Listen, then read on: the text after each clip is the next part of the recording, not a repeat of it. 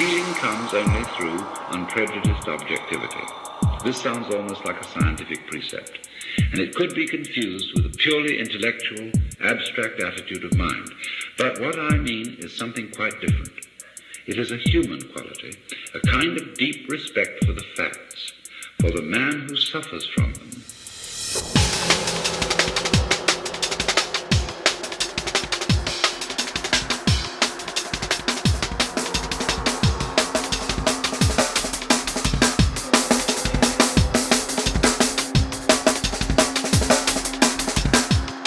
Feeling comes only through unprejudiced objectivity.